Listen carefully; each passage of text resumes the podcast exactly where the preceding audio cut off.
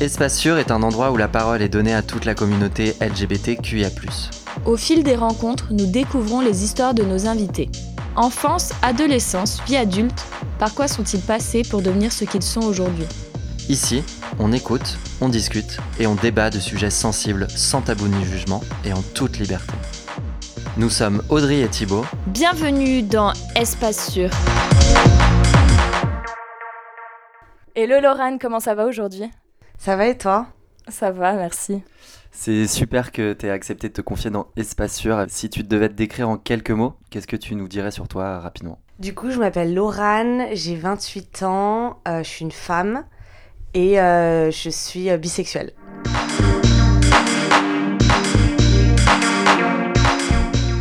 Raconte-nous ton enfance, comment l'as-tu vécue? Et bah du coup, j'ai eu une enfance assez basique. Donc euh, j'ai grandi euh, dans la banlieue lyonnaise. Euh, dans la région lyonnaise, du coup plutôt campagne, plutôt citadine Ouais, non c'est la campagne, c'est à une demi-heure de Lyon et c'est vraiment c'est un village. Donc enfance assez privilégiée je pense. Quels étaient tes obstacles à ce moment-là? J'ai eu vraiment une enfance super cool. Et c'est plus tard où j'ai commencé à être un peu plus torturée de la vie, on va dire. Collège, lycée, enfance, t'étais une petite fille qui avait des petits copains euh, comme un peu tout le monde, avec une bande de potes qui étaient principalement féminins, j'imagine Non, j'ai beaucoup de potes euh, masculins. Ok. Et par contre, après, au niveau euh, sexualité, on va dire, je me suis intéressée super tard au sexe, par exemple. Et c'est quoi super tard selon toi? Eh ben, c'est que j'ai eu mes premières interactions sexuelles donc avec des garçons quand j'ai eu 19 ans. Avant, c'était très euh, lointain pour moi. Quand j'avais des copains au lycée, par exemple, je comprenais pas du tout le, concept du sexe.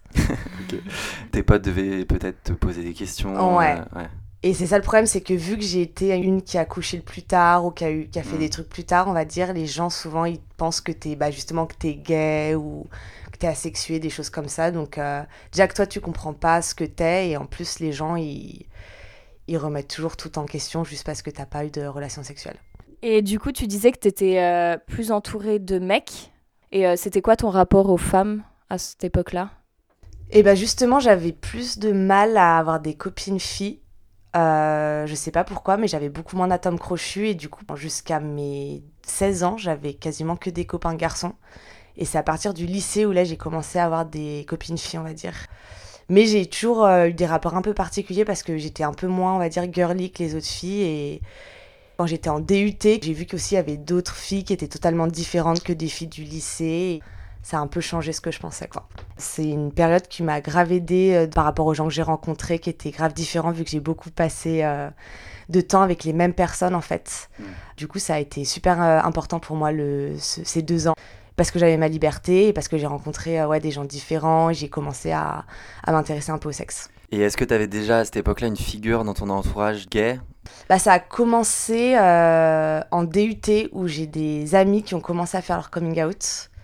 Et, euh, mais par contre, avant ça, euh, quasiment pas, non. Genre lycée et tout, pas du tout. À quel moment t'as compris qu'en fait tu pouvais être bisexuelle bah, au final, je l'ai compris assez tard. Maintenant, avec le recul, vu que ça s'est passé, je sais que j'ai eu des relations particulières avec des filles qui, je pense, maintenant étaient plus que de l'amitié. Mais c'est en rencontrant en fait une fille donc il y a un an et demi avec ce qui s'est passé, je me suis rendu compte qu'en fait, ça faisait peut-être euh, quelques années que je me posais des questions et qu'il y avait des filles qui m'intéressaient. Et tu nous parles de cette fille, du coup, tu l'as rencontrée comment et où? Cette fille, je l'ai rencontrée en Australie. Ah ok, donc t'es partie en Australie Ouais. Ok. Donc Pendant combien de temps? Je suis partie euh, deux ans en Australie. Pendant ma première année, j'ai rencontré ben, mon premier copain, justement. Première relation sérieuse avec un mec. Et puis après, je commençais à dire que j'avais envie de faire d'autres expériences. Et pendant ma deuxième année, en fait, j'ai rencontré cette fille qui était bisexuelle. Et en fait, on a eu une relation assez intense. Le, le garçon là dont tu parles, c'était ton premier mec? Ouais, c'était mon premier vrai copain, ouais. Ok. C'est le premier mec dont je suis tombée amoureuse. Euh, parce que avant j'avais juste eu des relations sexuelles très euh, nocturnes, on va dire. Et, euh, et, du coup, c'était le premier mec avec qui j'avais une relation euh, sérieuse. C'est qui la, la, première célébrité sur laquelle t'as fantasmé? Ah, Eh ben, je pense que c'est. Euh, c'était Blair de Gossip Girl, je pense. Ah, donc c'était quand même une fille. Ouais. Je pense que c'est les premières fois où j'ai vraiment commencé à être attirée à des gens, c'est quand j'ai commencé à regarder des séries. Et notamment Gossip Girl au lycée, c'était genre un gros. euh, Hmm, je confirme. un gros truc. et du coup, c'était Chuck et Blair, mais Blair, j'avais une sorte de- d'attirance assez euh, bizarre, tu vois, son côté un peu, euh, un peu bitch et tout. Et euh, donc, je pense que, ouais, je pense que Chuck et Blair de Gossip Girl, ils ont euh, participé à mes premiers émois euh, au lycée.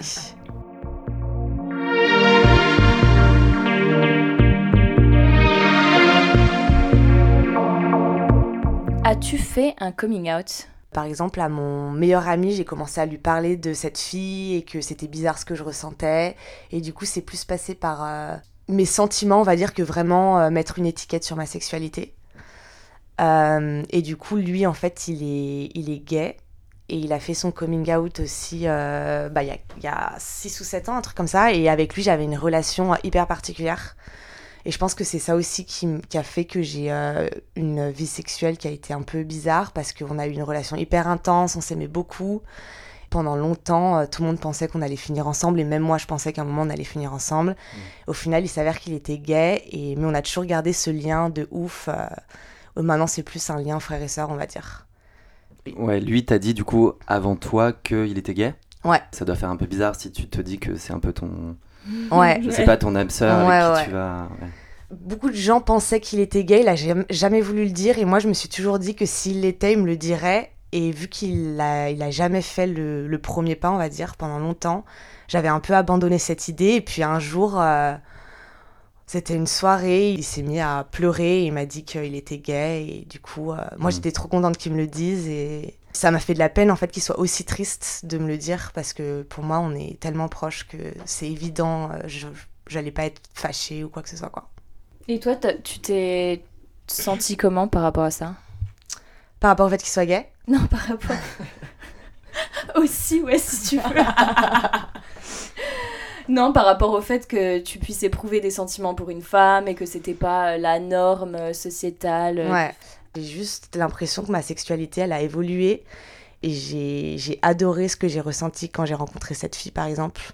C'était peut-être plus simple pour toi vu que t'étais loin de tes proches, de ta famille, de non? Enfin, ouais. je. Honnêtement, je pense que si j'étais restée en France, je suis pas sûre que je l'aurais fait.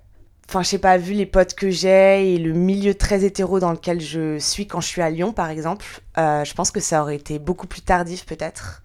J'ai l'impression que tous les gens que j'ai rencontrés en Australie avaient une sexualité très libérée et du coup, ça aide beaucoup aussi à accepter ce que tu ressens et à pas penser que c'est bizarre ou. euh, T'es partie seule? Ouais, je suis partie seule. Du jour au lendemain, tu dis à ta famille, tes parents, euh, tes amis, je me casse. T'es parti vraiment comme ça, un peu. Ouais. euh, ouais. Bah, en fait, j'ai fait mon master à Lyon, donc euh, un master en management que j'ai détesté. Et, euh, et à la fin de la deuxième année, je, je me sentais vraiment pas bien en France. Et j'avais déjà des potes qui avaient fait le voyage en Australie. Et donc je savais que l'Australie, c'était un pays qui était assez cool pour euh, immigrer, quoi. Et du coup, ouais, j'ai un peu pété un câble. À la fin de mon master, j'ai pris mon billet. Et je suis partie, en fait, avec des amis en Asie. Et ensuite, euh, ensuite, je suis partie seule en Australie. Et donc t'arrives en Australie toute seule, t'as en Ouais. gros un billet aller, et tu vas où? Tu fais quoi? Après, j'ai rencontré quand même quelques personnes en, en Asie. Je voulais pas aller dans les villes euh, où tout le monde allait, on va dire, parce que Mm. tout le monde va à Melbourne, Sydney. Donc moi, j'étais en mode euh, Brisbane ou Perth. Et puis j'ai rencontré quelques meufs qui m'ont dit euh, va à Perth. Et du coup, je suis allée à Perth. Ah ouais, donc t'as fait Ouais. Australie, Asie. Ouais. Mais du coup, ouais, je suis arrivée donc à Perth toute seule. Et c'était assez, c'était assez dur au début aussi parce que l'anglais, c'est compliqué. T'es dans un pays qui est complètement différent.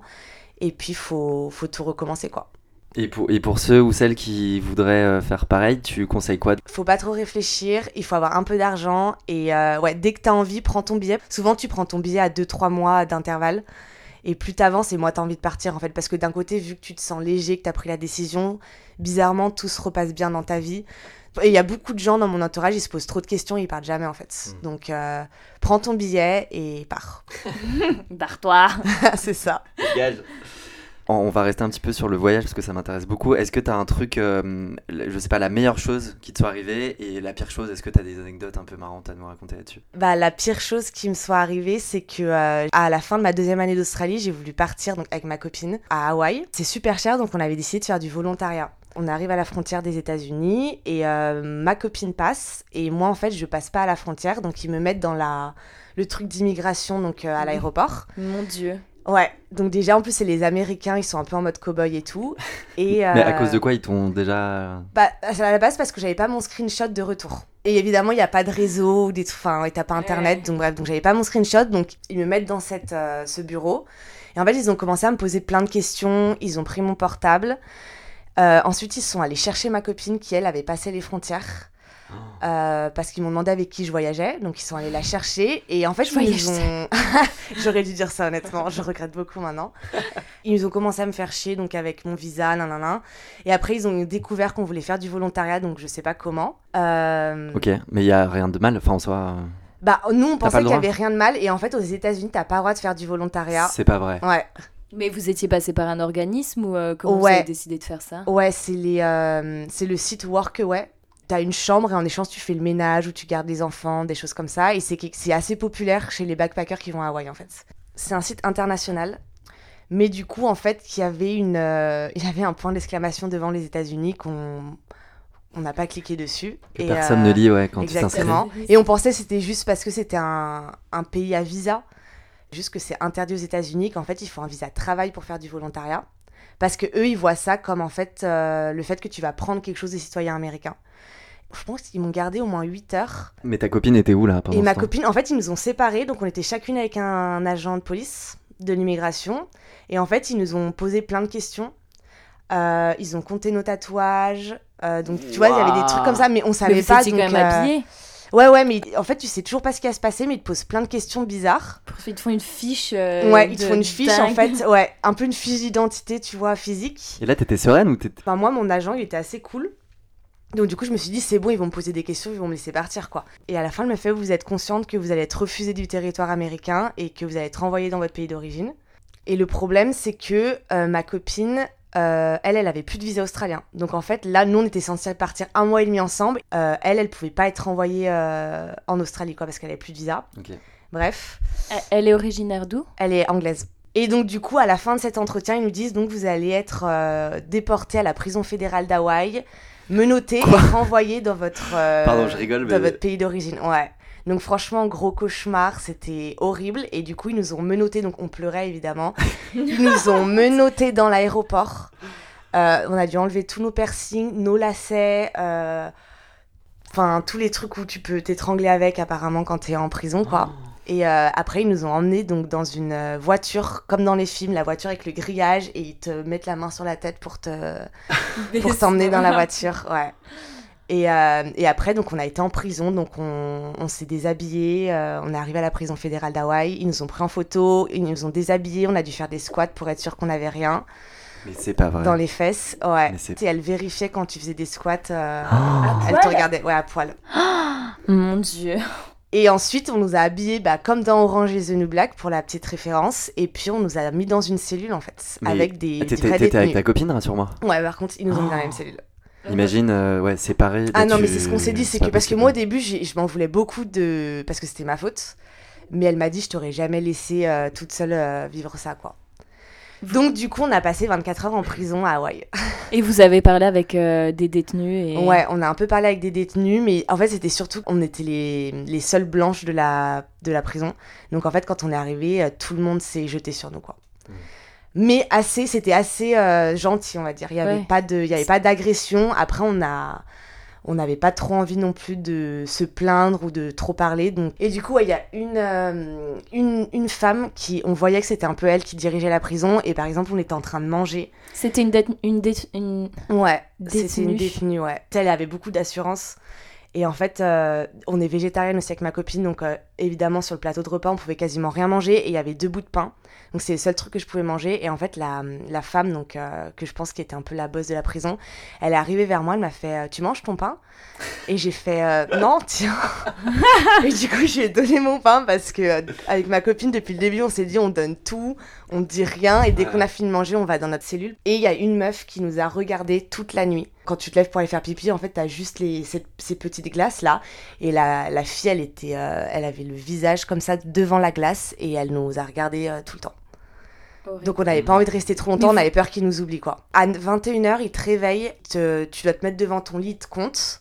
Et après, toutes les heures, à partir de 21h, ils passent avec une lampe et ils vérifient que tu es dans ton lit. Et ensuite, ils sont venus nous chercher à 5h du mat, un truc comme ça. Et du coup, moi, ils m'ont renvoyé euh, dans l'avion direct en Australie. Et ma copine, elle a dû gérer avec l'ambassade australienne pour euh, être sûre qu'elle puisse revenir. Et ça, c'était pas sûr parce qu'ils voulaient la renvoyer en Angleterre, en fait. Non, non, j'imagine juste ta copine qui euh, se tape Hawaï, Australie, Australie, Ouais. Angleterre. Horrible. La police me rapatrie donc dans l'avion. On attend le dernier moment et ma copine était toujours pas là, donc la police elle me fait en vrai, je pense que c'est mort, elle va aller, elle va retourner en Angleterre. Et après vraiment comme dans un film, c'est la dernière personne qui est arrivée dans l'avion. Et en fait, elle m'a dit j'ai appelé l'Australie, c'est bon. Elle a booké des, des deux billets pour aller en Indonésie. Donc en fait, l'Australie a accepté qu'elle revienne, mais qu'elle reste en transit. Moi, je me suis occupée des sacs. Et en fait, on est arrivé en Australie, à Sydney. On a attendu deux heures et on est reparti en Indonésie.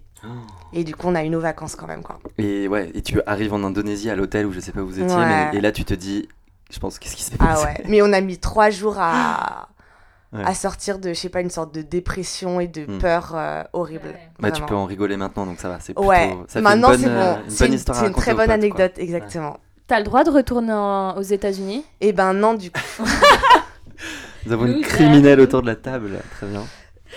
Après, c'est, on n'est pas interdit territoire, mais en fait, maintenant, on n'est plus considéré comme, euh, comme un citoyen européen, donc on peut plus avoir les visas en ligne, on doit déposer un dossier à l'ambassade. Hmm. Et il nous a dit, si vous revenez, vous savez qu'on va vous arrêter, euh, c'est sûr. Les fichiers S, fichiers S des États-Unis. Ok. Donc c'est un peu chiant quand même, mais bon, euh, on s'en sort pas trop mal, on va dire, pour euh, l'histoire qu'on a eue. Comment t'as annoncé à tes parents le fait que tu sois en couple avec une femme? J'ai attendu beaucoup parce qu'avec ma copine, tu vois, on s'est mis ensemble il y a un peu moins d'un an et demi.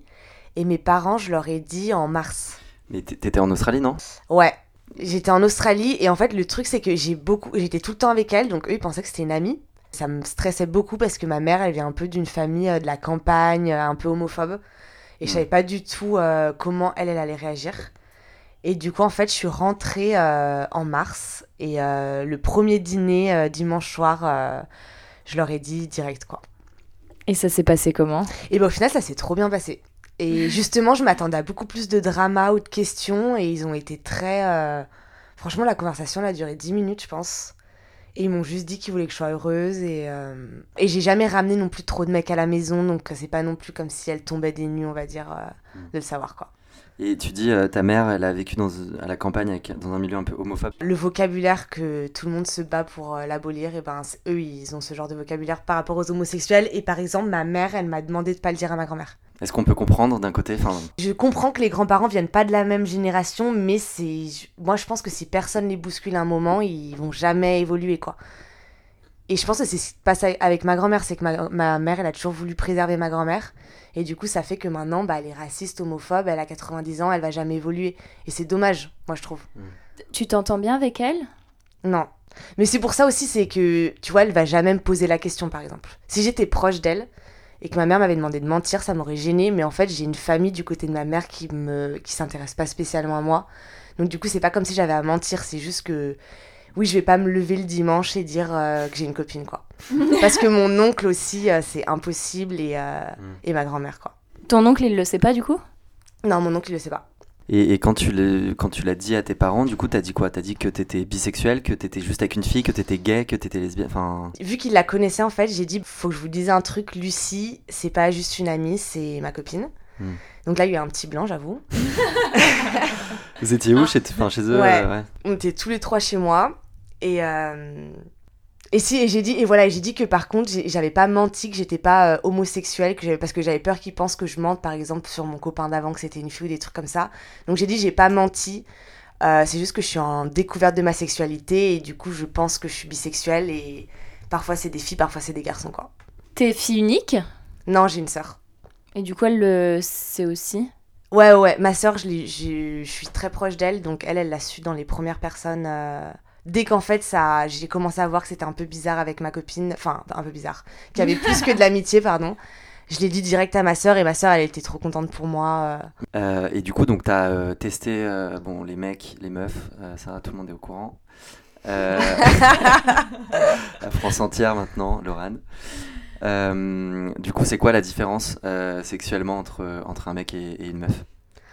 Je trouve qu'avec une fille, c'est beaucoup plus euh, égal dans la sexualité, et c'est plus tendre. Et honnêtement, euh, je me suis rendu compte que les mecs avec qui j'avais couché, ils n'étaient pas, ils pas très doués, on va dire, euh, en tant que écoutent. préliminaire. Quand j'ai eu cette expérience avec ma copine, la première fois, je me suis rendu compte que ouais, il y avait plein de mecs qui savaient vraiment pas faire quoi.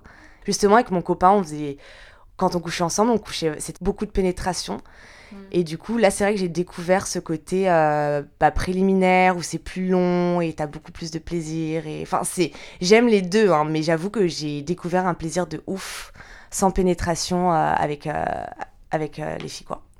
Ouais, après, dans une relation sexuelle euh, hétéro-normée, le, le but final, c'est euh, de pénétrer. Ouais. Et puis c'est que le mec, mec hein. éjacule et, Ouais, voilà. euh, Et la meuf, Et, bah, toi, et toi, on s'en Ouais. fout. Ouais, c'est ça. Si je compare ma première fois avec un mec avec ma première fois avec une fille, vu que t'es es face à un corps que tu connais, euh, c'est beaucoup plus intuitif. Moi, j'ai trouvé ça très intuitif au final. Ça me stressait beaucoup ma première fois avec une fille. Et au final, j'ai trouvé que c'était euh, ouais, c'était hyper logique quoi. Et pourquoi t'étais plus stressée avec une fille qu'avec un mec, par exemple? Bah, je sais pas, franchement, je sais pas. Parce que elle aussi, je savais qu'elle avait déjà eu de l'expérience avant. Et du coup, j'avais pas envie d'être un peu la petite nouvelle. En plus, j'avais 27 ans. Enfin, je trouvais ça un peu ridicule, quoi. On a l'impression que t'as des problèmes avec le fait que tout arrive tard. Ouais. un peu, ouais. Euh, mais du coup, voilà, donc j'avais peur de ça, de, de mon inexpérience. Euh, et puis, euh, le fait que. Que c'était plus inattendu qu'avec un mec. Avec un mec, j'attendais de le faire un peu pour être normal, quoi. Et là, je le faisais juste parce que j'avais envie de le faire et, et je tenais beaucoup à elle, quoi.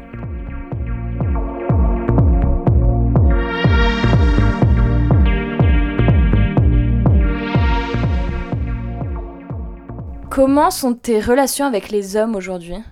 Eh ben, elles sont, elles sont bien. Pour l'instant, ça n'a pas, ça a pas changé spécialement euh, comment je les vois ou comment je me comporte avec eux. Moi, ma copine, elle est très, euh, elle est très féministe. Ça la dérange pas d'avoir des relations avec des mecs, mais elle a, beaucoup de mal à avoir une, euh, une relation de couple, on va dire. Une relation avec une fille, ça te montre aussi comment, euh, comment sont les relations avec les mecs. Et, et c'est vrai que maintenant j'y pense beaucoup. Je déteste en fait ce fait, ce côté où tous les mecs euh, ont un peu le même euh, rôle dans un couple et euh, et du coup ouais je pense que pour ça ça m'a fait un peu évoluer. Mais après ça me dérangerait pas de me mettre en couple avec un mec maintenant non plus quoi. Mais il me faudrait un mec féministe quoi. Qu'est-ce qui te gênerait euh, Et qu'est-ce qui gêne ta copine dans les relations avec les hommes? Elle elle a un gros problème par rapport ouais à la position du mec dans la société en général. Et que ouais, que c'est toujours, euh, je sais pas, les meufs qui font la cuisine, les trucs comme ça. Je sais que c'est en train de changer, mais même si tu regardes dans les, les couples de vos potes autour, dans les couples hétéros, il y a quand même beaucoup, toujours ce. C'est toujours très genré en fait.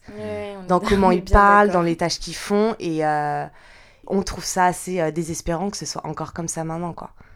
Je vais peut-être dire une connerie, mais peut-être que en soi dans les couples homo, est-ce qu'il pourrait pas aussi y avoir cette, ce truc où t'as un mec qui fait tout, l'autre qui fait rien et Mais je pense aussi le fait que quand c'est deux personnes du même sexe, ça pose moins de problèmes par rapport à la société, parce que ça renvoie pas d'image euh, négative par rapport à un sexe.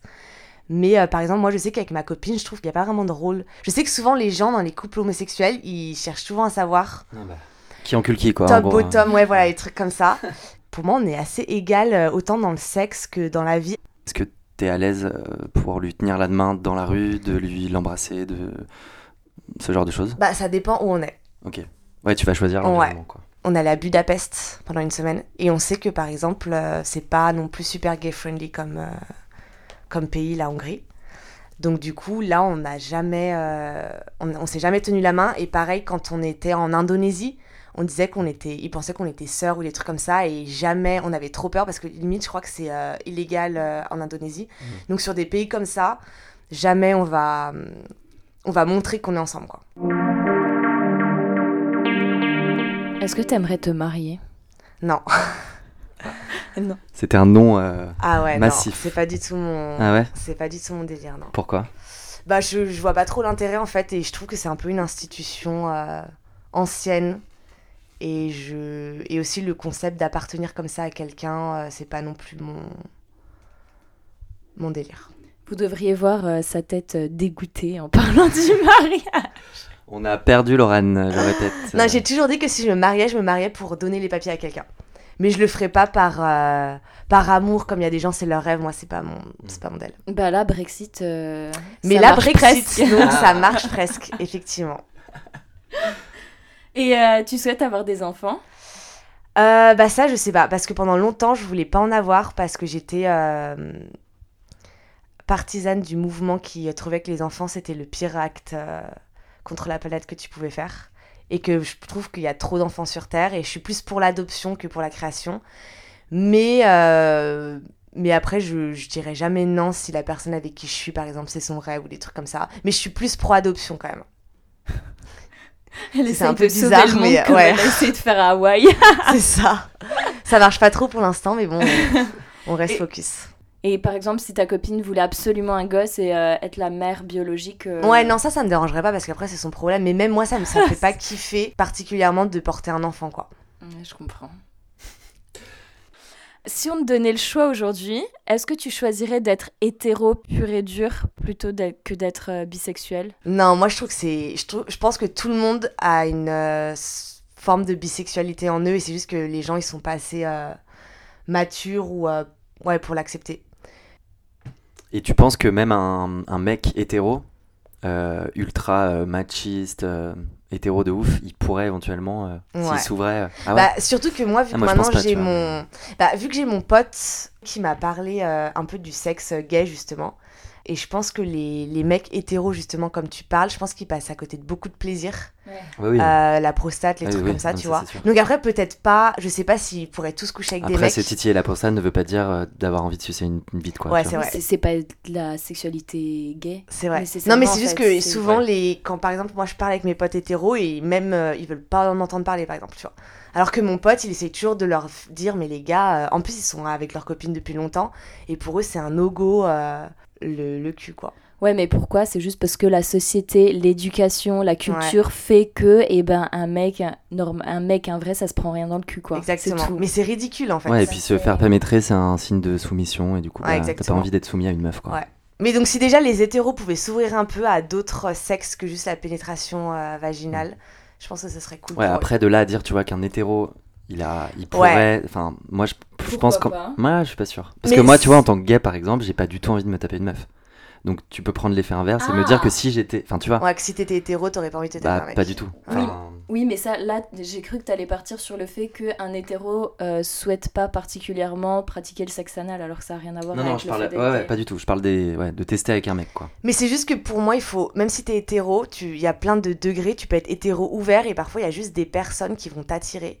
Et c'est, moi, je sais que par exemple, mon ex-copain euh, australien, lui, il avait couché avec un mec. Hmm. Mais il est pas du tout gay ou quoi que ce soit, tu vois. Mais juste une fois, il a eu un mec qui l'a grave attiré, il l'a fait. Et je pense juste de garder cette ouverture. euh, et qu'une fois, tu peux avoir une connexion avec quelqu'un sans que ça remette en cause ta sexualité, quoi.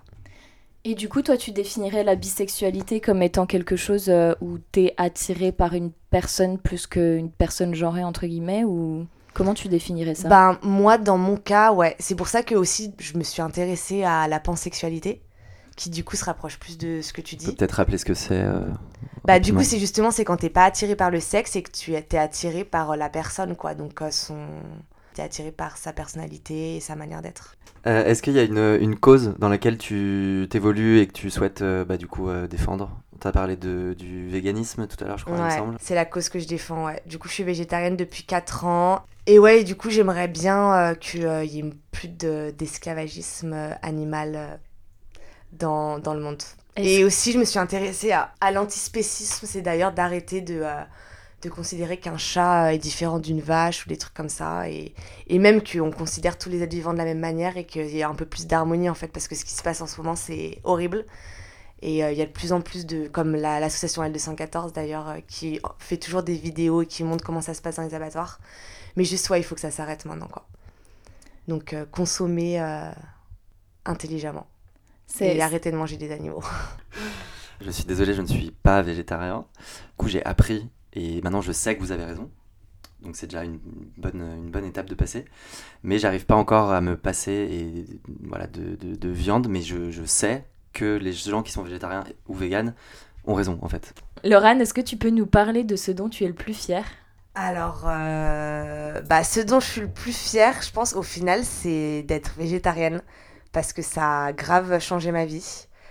Et, euh, et je suis trop fière de faire partie de ce mouvement et d'avoir euh, et d'avoir réussi, euh, ouais, réussi à faire un peu de, de changement euh, dans le monde, quoi.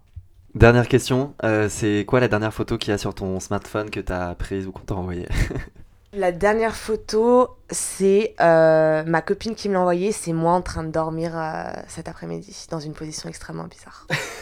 Tu- Est-ce que tu peux nous décrire Et cette ben, en position fait, c'est extrêmement- comme si- C'est un chat. Non, mais ouais, en fait, j'ai les jambes, euh, j'ai les jambes en papillon, comme si j'étais posée et que je dormais pas en fait. J'ai les jambes en papillon, j'ai un, j'ai un sweat sur la tête et je suis juste en culotte.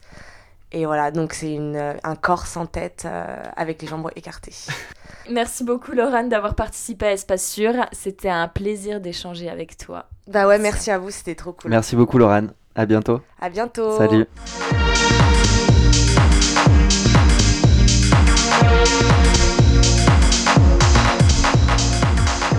Merci à tous d'avoir écouté cet épisode d'Espace Sûr.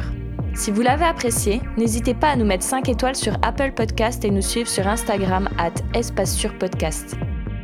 Vous souhaitez participer ou simplement réagir? Écrivez-nous un email à espacesurpodcast.gmail.com. Un grand merci à Louis Collin de nous avoir permis d'utiliser sa musique The Man I Love pour notre jingle et les effets sonores. Nous avons hâte de vous retrouver lors du prochain épisode. Bisous, à bientôt